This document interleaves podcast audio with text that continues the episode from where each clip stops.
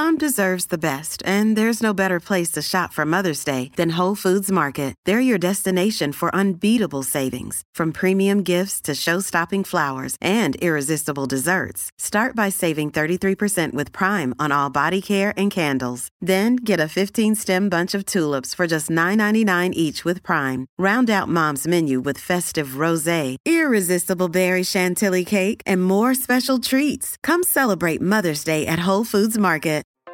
This is the Olive Magazine podcast, a weekly roundup of food and drink chat brought to you by the team behind Olive Magazine, and this is episode one oh seven. I'm Janine, Olive's food director and podcast host.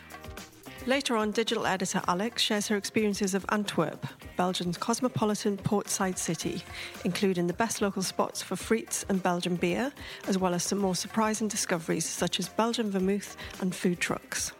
But first up, I caught up with cheesemonger Morgan McGlynn to find out why summer is one of the best times to eat cheese. And she recommends some great new ones to try, including the supreme champion of the recent British Cheese Awards, Sheep's Rustler from Somerset. So I'm here today with Morgan McGlynn um, of the Cheeses of Muswell Hill, yeah. which is um, Time Out's most loved shop. Yeah. Um, and also, you were just saying that you are one of, I think you're the only female cheesemonger. Yeah, we are. We're the only all-female oh, cheesemonger. All fe- yeah. All-female. So we've been for the last eleven years. So just girls that work in the shop, basically. Yeah. Me and a team of really gorgeous, lovely cheesemongers. So you're doing a kind of positive discrimination. Yeah, well, kind of. I just think it's because when I was twenty-one, yeah. I started in the industry. It was very, very male-dominated. Yeah. And I was almost... Well, I was intimidated by it, firstly, and yeah. laughed out of a lot of places because of it, because I was young and female. And I think that the reason I employ the girls is because I never want them to feel like that. And I think it's yeah. a really, really good thing to teach them the art of it. Yeah. And they can carry it on. And also there's that thing, isn't it, that, like, if you can't see it, you can't be it. So, yeah. like, coming in a cheese shop and having... Um, like women behind the counter yeah. and, and an all-female cheesemongers who can explain, you know, intelligently what everything is. Yeah. It's kind of a nice aspirational yeah, thing. And I think also the reason it works so well as a team is because we're all friends. It's actually family and friends. And my yeah. sister works for me as well. Yeah. Um, and there's a real shared passion. Yeah. But also, I think that mutual respect, because it's based on friendship, you know, we've got that for each other, which I think maybe, you know, in a workplace, I think that's really, really important for us. Yeah. But before anything else, we're family and friends, and yeah. that makes it nicer to work together, and it means that that comes across to the customer, we think. Yeah, definitely. Yeah. Which is probably why you're the most loved shopper. Hopefully, yeah. So we're going to talk about some, it, it, believe it or not, it's summer, it's actually freezing, we're sitting in the garden at the back of the shop. Um But we're going to, later on, we're going to talk about some summer cheeses. But yeah. um, I was just reading, because Google is a wonderful thing, that um, you guys are, are kind of building um, a cheese cave, or you're yes. looking for places to build a cheese cave, because yeah. you did a little bit of crowdfunding to yes. get part of the money. And then, so what's the idea behind that? So basically, we want a place where you can walk in and... it's not intimidating to try cheese, because at the moment, um, if you know the shop, you know the layout, where you can have about three people in yes, there maximum. And sometimes people feel like they can't stay very long um, to try the cheese. Yeah. We want an atmosphere where you can go in and you can try one hundred cheeses if you really want to. Yeah. And you can stand there and you can learn about the cheese and be consumed by it. So yeah, it'll be a very, yeah, a very tall room yeah. which matures cheese, but also we have tastings in there. So originally we were going to do it at the back of the shop, um, but it is very little. Yeah. So we are looking for other spaces. So we're on the hunt for a, yeah. a place locally. Um, and then we're going to look at doing kind of cheese and wine nights and more nice. tasting nights. I mean, yeah. So when you say very tall room, is that so you can, like, it'll be walls of cheese yes, up to the so ceiling? Completely. And it also helps the maturity. I'm really excited it's about so this. I mean, we've been told, so we've done lots and lots of research yeah. and spoke to lots of our suppliers and everybody. Yeah. And it's really good for the cheese to have those ones quite high up. Yeah. And the humidity, it has to all be perfect. So yeah. we're looking for quite a tall place to do it. Wow. So, um, yeah, we're on the hunt at the minute. Um, but if not, we probably will do it at the back of the shop. We're just mm. kind of... we're going to get through Christmas, which sounds so far away, but for the cheese world, yeah. it's a big deal. And then in the new year, we should be building something fantastic. Because you're talking about suppliers, because one of the things um, that I, when I first met you, that I thought was great was that you you spend a lot of time going around the country yeah. finding new yeah. cheese and actually just go and hunt it out, which yeah. I think a lot of people, you know, a cheese shop, they wouldn't they wouldn't necessarily go that extra mile. Yeah, well, I think because it's this started with a passion for. The reason I loved the cheese shop and the, the idea behind it was because mm. it had that personal relationship with suppliers.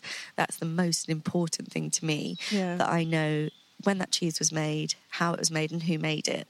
And the reason, the, the one thing I need to do is keep up that relationship so yeah. that I can continually be seeing what's going on and, you know, finding out new cheeses. And we spend an awful lot of time searching for cheese, yeah. which is really fun. And I think the lovely thing about cheese is that every every cheese is a story, isn't yes. it? It's yeah. not just the thing that you're eating. It's like the whole yeah. story behind it. Um, one of the cheeses that you introduced me to, which was the Cornish Gouda, oh, yeah. we were talking about a couple of weeks ago because in our, our May issue... Um, we did a sort of British Heroes um, recipe feature. So I did a recipe with that because I yeah, you introduced fantastic. me to it. I became obsessed yeah. with it and just can't. And his story. Yeah. I mean, that's the most amazing story of, you yeah. know, he came home, the farm was up for sale. So yeah. he decided to make cheese and he's made this huge success of it. Yeah, it's great. And that's not a rare thing to happen. There's no. so many of these suppliers that have fallen into cheese making mm. or, you know, it was... their family were doing it and it hasn't done well, so they've taken it on and changed it yeah. slightly. And I just think it's fantastic. I think it's I think great. any you know anyone could get a recipe for making a cheese, yeah. but it's not. It's, that's not how you make cheese. Yeah, you make yeah. cheese by putting everything else into it. Yeah, love and like with the um, book that I'm bringing out is all about yeah. cheese making at home. Yeah, but we explain that. You know, you're not going to make a perfect cheese at the no. start. And I haven't. I mean, it's taken me at least two years, I reckon, to come yeah. up with something that I absolutely love because it doesn't just happen overnight with a recipe. You have to change every tiny little element yeah. until you get the perfect cheese for you or, or for whoever you're so selling to. So is this news, are you going to actually be producing Morgan's no. cheese? Well, I would love to yeah, at some point. If I had much. space, yeah. maybe when I move out to the country for a farm yeah, later say, on. Then you would have but. to, I don't think you would have any time to sleep, Morgan. No. I think for now I'm going to yeah. keep to Muswell Hill, yeah. but maybe later selling on. Selling the cheese yeah. and then... Yeah. yeah, I could definitely appreciate it. So let's talk about um, summer cheese. So what makes what makes a, a, a seasonal cheese? Yeah. yeah, well, I think people have got the, you know, cheese is fantastic all year round. Yeah. But in different times of the season, it changes and the taste changes due to the fact that the animals are kept indoors in yeah. winter, so they're fed on pastures and hay. And yeah. when they're brought out in summer, they're you know they're fed on really rich and grassy pastures or floral pastures, mm. and that means that you're getting a lovely, lovely rich flavour, yeah. and it completely changes the taste of the cheese. So at this time of year, from about March to October, you're looking at the most amazing cheeses, especially things like fresh goat's cheeses yeah. or the mountainous cheeses. You know, because mm. the... you usually think of goat's cheese as a spring cheese, don't you? You. Yeah, yeah. So it's fantastic all year round. I'm not saying it's not, no, but yeah. I particularly love it in summer because of the taste that you get through at the moment. So would would would like a particular goat's cheese? Would you get the producer? Because obviously we were saying goat's cheese is is. what, maybe a couple of weeks yes. in the making because yeah, yeah. it's very fresh? Or a couple of days. I so, mean, it depends. Oh, really? Yeah, so. you can. We get cheeses in from that would have been made two days ago. So it just depends on the maturity of that goat's so cheese. So could... Would the producer of, of a particular goat's cheese be making the same recipe, but it would change throughout the year because of what the goats were eating? Yeah, exactly yeah. the same oh, recipe, amazing. But it will just do... So things like even ewe's milk. Yeah. So you've got a cheese called Flour Marie, which is a, a English ewe's milk cheese. Yeah. And we don't even buy it in the other months, but at the moment it goes crazy in the shop because really? the flavours are so rich. You can get it all year round, yeah. but we think the only no time we bother is from now until about September because yeah. we know it's gorgeous. Yeah. And I'm not saying it's not all year round, but for but us, that's, the that's when we think it's time. in its prime. So that's when you come into your own, because you're there telling people yeah, this is when you need yeah. to eat this cheese. Well, this is the thing. We get sent cheeses all year and we taste them all year. Yeah. But unless we think they're amazing, they're not going in the shop. No. So those kind of cheeses, it's down to our decision to hopefully that will come across to the customer and say, no, yeah. this is at its best. We can guarantee you this is the best cheese That's at great. the moment, so people can trust you. Yeah, hopefully. um, but yeah, so that you just get some really, really amazing cheeses at the minute. The mountainous ones are incredible. Yeah. So things like Comte at the moment, the Beaufort. Mm. And that's because they're all let out onto the gorgeous, yeah. lush green yeah, pasture. Yeah, and they actually go to higher pastures, yeah. the mountainous cheeses, so it actually becomes a lot more rich yeah. and almost lactic tasting. It's beautiful, beautiful yeah. cheese at the oh, minute. Wow. Yeah. All right, should we taste some cheese? We're going to do yeah. some live cheese tasting. What have we got? It's not very fun for anyone listening, but for us it's great. It's fun. Um, so these are just my favourites at the moment. Yeah. Some of them are seasonal. So um, we can start with, this is the Summer Sky. Okay. This is actually a Swiss cheese. It's Swiss blue, so maybe try that. Oh, it's piece. got a little bit of blue in it. Yeah. Oh, yeah, I didn't see the bit I picked up was a bit less. This cool. is, again, a tiny supplier that I adore mm. called Jimmy. They're actually based in Borough Market over oh, here. Really? Beautiful, beautiful company. It's actually family run, and they've been doing it for thousands of years, but they are absolutely fantastic. And that's a really, really lovely summer mm. blue. So it's not too strong. And where's this produced? Um, that's in... I don't actually know the area. I should know, really. Oh. Um, but it's Swiss. So. Oh, it's a Swiss yeah, one. Yeah. Okay. So they're absolutely lovely. It's and amazing it's one of texture, our isn't it? Yeah. It's almost like a Morbiere. Yeah. So you've got that bounciness to Bounce, it. Yeah, sort of bouncy, creamy. We love it. Um, and then with a little bit of blue in it, yeah. but it isn't actually... like overpowering or... Yeah. So anyone know. that's kind of easing themselves into blue, that's a yeah, perfect cheese for you. They also do another cheese called Blue Brain, which you may have seen that we've been promoting like crazy. I think I saw that on your website. Yeah. It looks, it looks like a brain, doesn't it's it? It's very, very scary. Okay. And you have to be really brave to try it, but once you do, it's really rewarding okay, so and what's, fantastic. Is it just that it's scary looking or is it's it quite scary is it challenging yeah. to eat as well? Well, it's actually um, a real rare cheese because it's blue on the outside mm. and white inside. Oh, okay. And it's actually blue. It's the way they make it. So they are putting the um, the starter on the outside, which creates the blue outside. So it looks like a big blue brain. Inside it's pure white. So it's beautiful, wow. beautiful cheese. Definitely so that's definitely where... Yeah, I'll give you a try when we okay. go back in. um, Amazing. The next one we've oh, got yeah, is nice. the Sheep's Rustler. Now this won the British Cheese Award oh, for the best cheese. This is the best cheese? Two weeks ago. Amazing. So... Beautiful, beautiful cheese. It's quite subtle, isn't it? Really subtle. But actually, yeah, I guess because you've had the blue as well. But it's really, really delicious. It's almost like an English Oziarati or Basque yeah. cheese. Really lovely tasting. And I can see exactly why it won in the yeah. awards. Were you involved in the awards? Do you know, I was actually away on holiday, like I said. I was meant oh, to be no, judging. Yeah. I know, but I took a little... They needed you there. Yeah, I took a little last-minute holiday. But you, you you totally approve of their choice. Yeah, well, actually, we got a big box of all the winners sent to us last week. I'm having a second bit. Yeah, go for it. um, we were really lucky that the awards sent us the box of all the winning yeah. cheeses. So we just sat so there and tried together, them all yeah. last week. You were like, yeah, you did all I right. I did approve, yeah, of all the choices they made. That was a lovely one. So that's a really lovely one for this summer as well. As well, and because it's you know it's an award-winning cheese, it's and that's produced in uh, that's uh, Somerset, so Somerset, that's by yeah. White Lake. So they do some nice. beautiful cheeses. They make um, Alex James's cheeses as well. Oh yeah, so they do. I thought Alex his. James made Alex James's I know, cheeses. He's a bit naughty. He's he doesn't. Does he not? Called out Alex no, James, but he does have a fantastic person making them for him. Yeah, so. And he's done a lot for the cheese world, so yeah, we have to has, be very appreciative of it. Um, the next one we've got, and this is the world champion, which is oh. the Cornish Kern. Oh, yeah, the Cornish Kern. Which we really, really love. And so we, I did judge this one. This was back in October, and this won the World um, Cheese Award. So it's almost got like a Gouda-esque mm. taste to it. Really hard, very, very nutty. This is made by the Cornish Yarg, guys. It is, it? yeah. You know what? I still prefer Cornish Yog to this. Do you? Yeah, I'm, I'm I think obs- people I'm obsessed love Cornish with Yog. It. It's like butter. I'm, I'm I love it. With it. Yeah, completely. It's really fantastic. Um, but this is their first cheese for thirteen years, so it's a really it big amazing, deal for them. And it's a completely different style, so you can exactly. love both. Yeah, yeah, you definitely. Children, yeah, yeah. You can fine. have both on a cheese board. um, so that's a really, really delicious one. So yeah. we really like that, and I think that's kind of. It's really making its way as well because people have been trying it and wasn't sure because you've got that Cornish Yarg butterness. Yeah. They weren't sure about it, but I think actually when you get into it, it's really, really I wonder beautiful. What made them suddenly decide they were going to do brand new cheese after I don't all know. the success I'm meant of... to be going to see them later in the year, yeah. so I'll definitely be asking some questions, but I just think it was fantastic. No, it was something so different. Yeah. Because we were trying, we tried... It's really nutty. It's kind of really got that... nutty. And to have like a almost like an English Gouda, similar yeah. to Cornish, uh, yeah. Cornish Gouda. But I just think it's great. And we had, it was from three thousand two hundred cheeses they won. So God. It's a really big deal for them all over the world. So it's great. That's fantastic. Really, really good. Um, and then we've got, which is at my absolute favourite at the moment, this is a fresh goat's cheese from Wales, yeah. but we've paired it with truffle honey. Oh, wow. Which is, you've got to get some of the honey. Yeah. I've got, I'm going to master yeah, it. Just do it. I just stick this in my mouth. Apologies. But mm. this is proper truffle honey. It's got humongous lumps of truffle in it. Wow. And if you know anything about our shop, you'll know that we're obsessed with truffles. It's like our thing. It's really indulgent.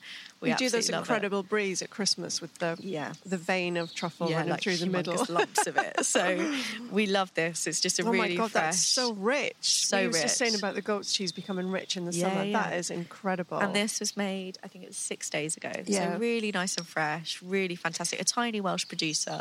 So we it's really all, like it's that. It's also interesting as well because people, I think, people get a bit weird about goat's cheese because they think it's going to be goaty, but yeah. it's often just not no, goaty not at, at all. And I think that people get this kind of perception of it smelling like a like goat. Farmyardy. Yeah, you know, farmyardy. And it's so far from that. that there are like, some that are like that. But that's kind of like double cream with a slight kind of lactic. Yeah. It's beautiful. And the really. texture is...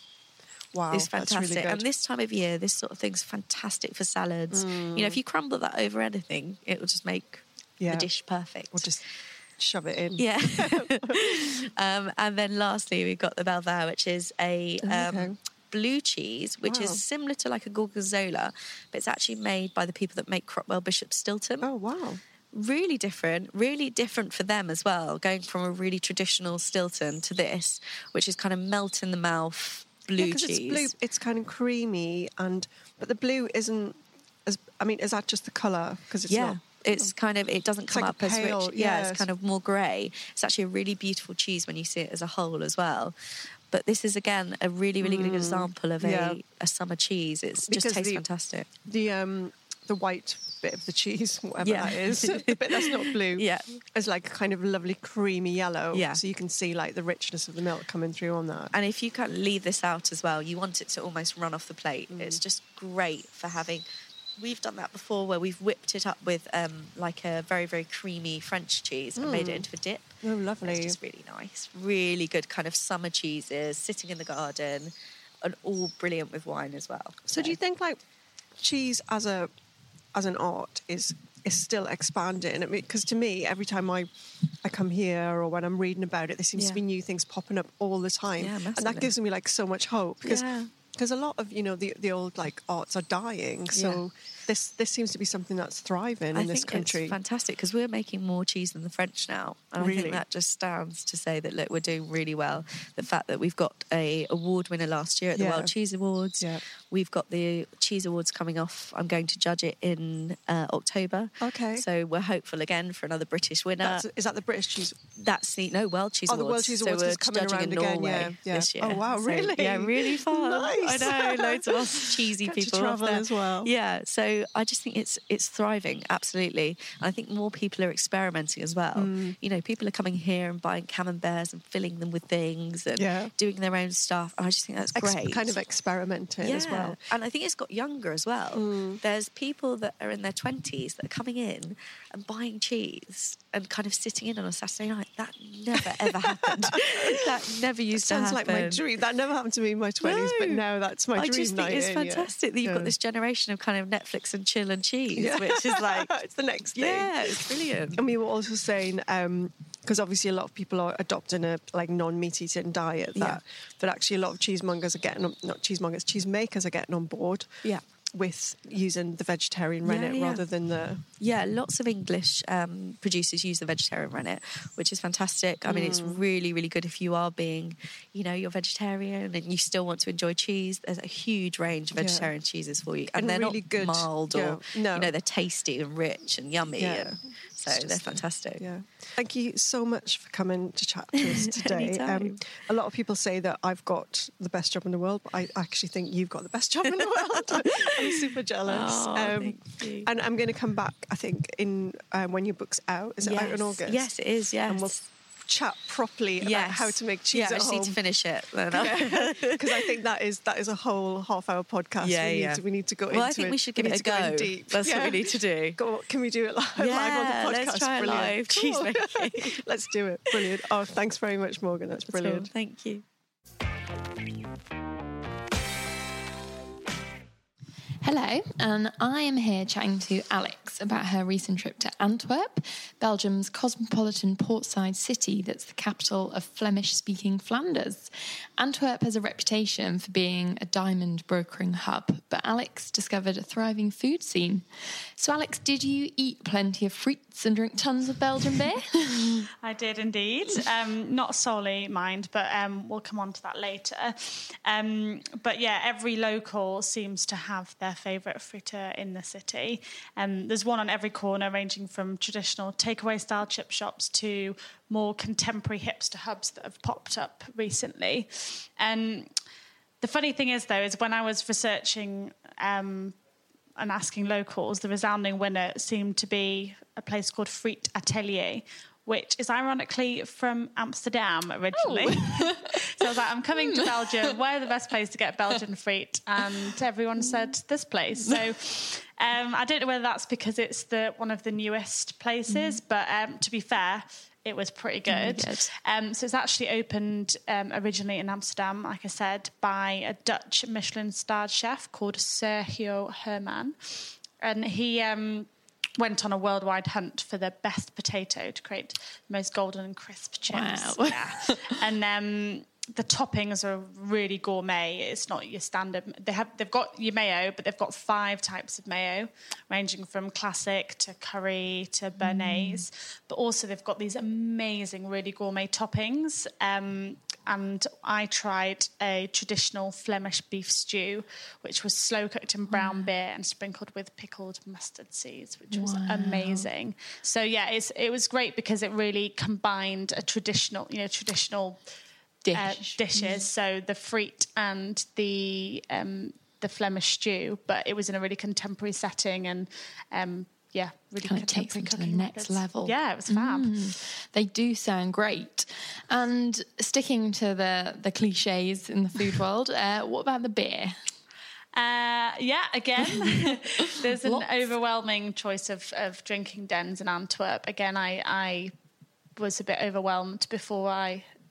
before I arrived because I was researching the best places to have Belgian beer. Mm-hmm. And I don't drink loads of beer. I do enjoy it, but um, I'm not an expert. Yeah. Um, but I loved the, the traditional Belgian beer cafes. Okay. And there's, there's plenty in the city. And one of my favourites was called Café de Cat in mm. the Het Jalange area, which is which is kind of near the the cathedral um, and the main square. So um, yeah, you can hunt that. There's lots of little, um, cute little Gothic oh, towns, uh, not towns, sorry, streets. So um, oh, lovely. You can wander through those to find all of these amazing um, Belgian beer cafes. But mm. this one was founded in nineteen twelve, and it's been passed down through three generations of women, which oh, I quite like. That's nice. And um, the current owner was stood at the bar with her friends, and they were all oh, just chatting away. And really you can relaxed. tell it's a really local place. Yeah, that people just go to hang out and chat to their friends yeah. as well as like enjoying as the beer. Well. Mm. Um, it's it's not. I didn't eat there, and I saw a, a like local old man like reading his paper. It was lovely. Like he was really sweet, but he was eating a soup, and I'm not sure what it would have been like.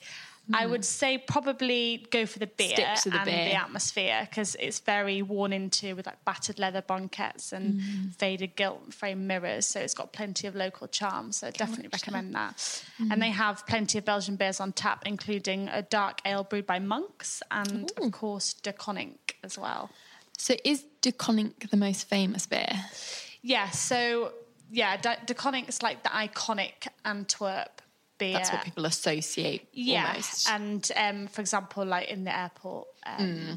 there'll be like That's... lots of that, and there's lots of shops selling De Koninck merchandise. Okay. And um, I actually really recommend visiting the De Koninck brewery, as I know a lot of brewery tours and like factory tours are quite dull yeah. and um, very samey. Yeah. Um, but this was actually brilliant. I really? was told to go by um, some other foodies, and they said, like, don't miss it, even though you think that you wouldn't want to go. Yeah. And um, it's not cringy in any way. Okay. It's really fun and informative, and you go through all these different rooms, and there's, like, loads of sounds. There's one bit, and it's like a nightclub, and wow. you go through this, like, tunnel, and there's Amazing. all sorts of stuff going on, like flashing up all these facts yeah. and um, tasting notes. It's like and, an immersive brewery yeah, tour.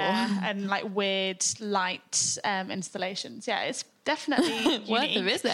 Um, and you get plenty of samples too, which of course is important, including the De Koninck signature beer. So that's what's lovely. Ooh. Yeah.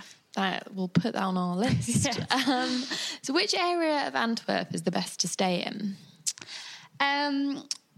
Yeah, good question, because it actually, Antwerp's quite small and compact, but there are definite areas that aren't as desirable as others. For right. example, if you come out the station, uh, the station's absolutely stunning. It's very, very iconic, and it's um, always photographed by... Yes. Um, Um, famous photographers, and um, it's worth going for that alone. And actually I travelled by Eurostar mm. from London to Brussels, and then you change to get you get a ticket and you change onto a regional oh, train. So handy. And so you arrive to the train station, and it's Amazing. like worth it in itself to, so I highly recommend that. It's so easy. mm. Um, but immediately outside the station you've got the zoo, which actually is oh. really great, and they had a really cool light show on when I was there. All the light shows. All the light Antwerp is the place to go. Um, but immediately to the left, as you come out of the station, it's actually the dime, the old diamond dealing area. Oh, okay. And I didn't explore that area,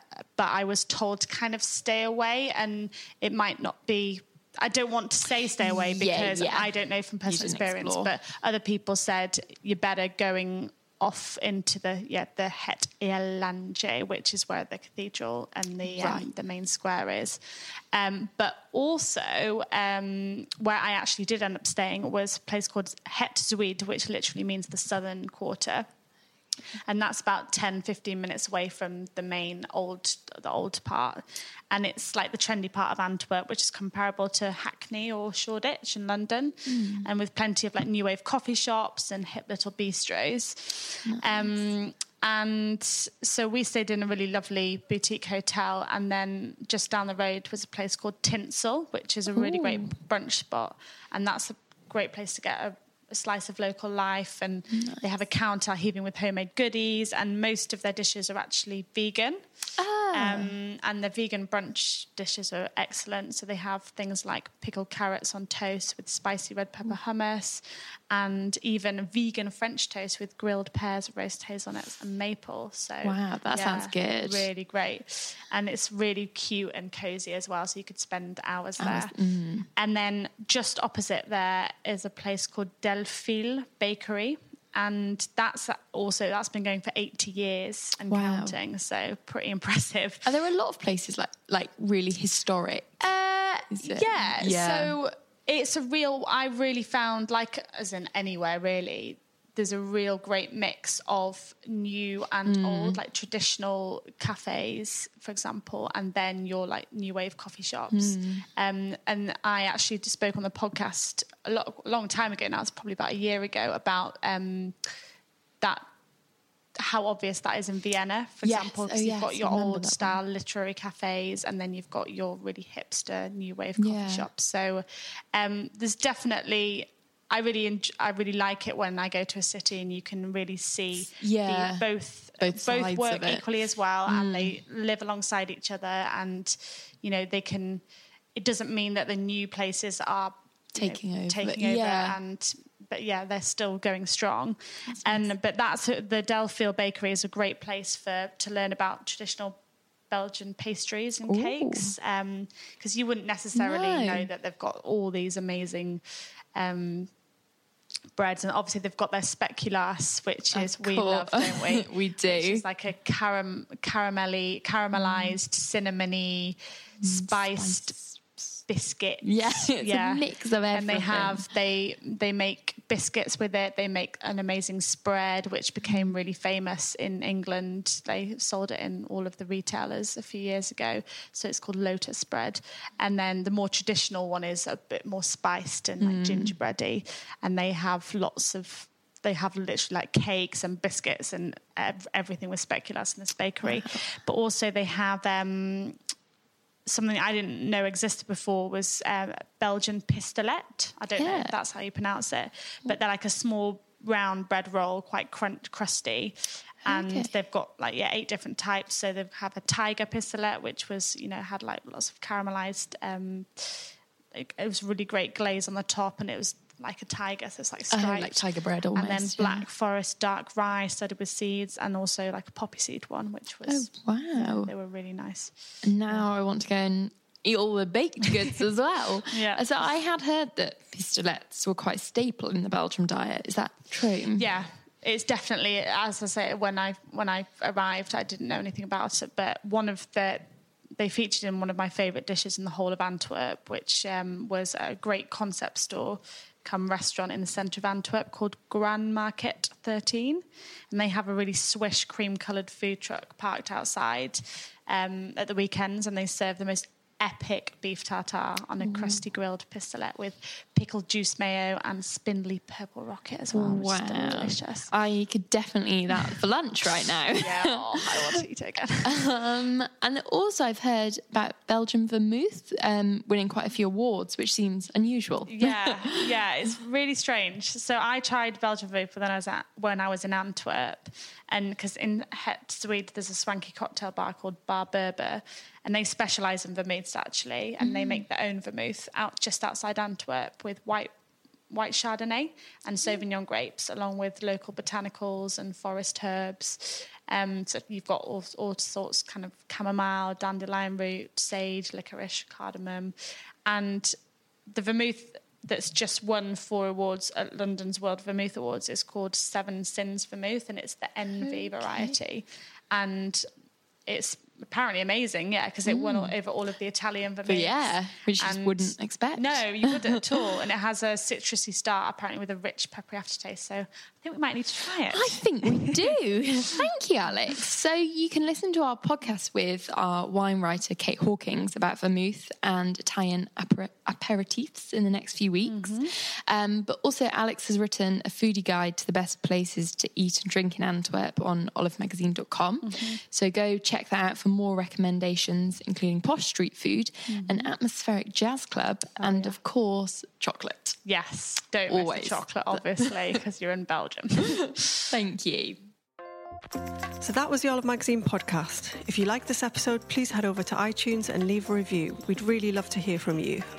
For more information on things in this episode, you can visit our website, olive magazine dot com, and you can pick up a copy of our June issue now, or you can go download the app version. Bye for now, and we'll be back next week with more food and drink chat.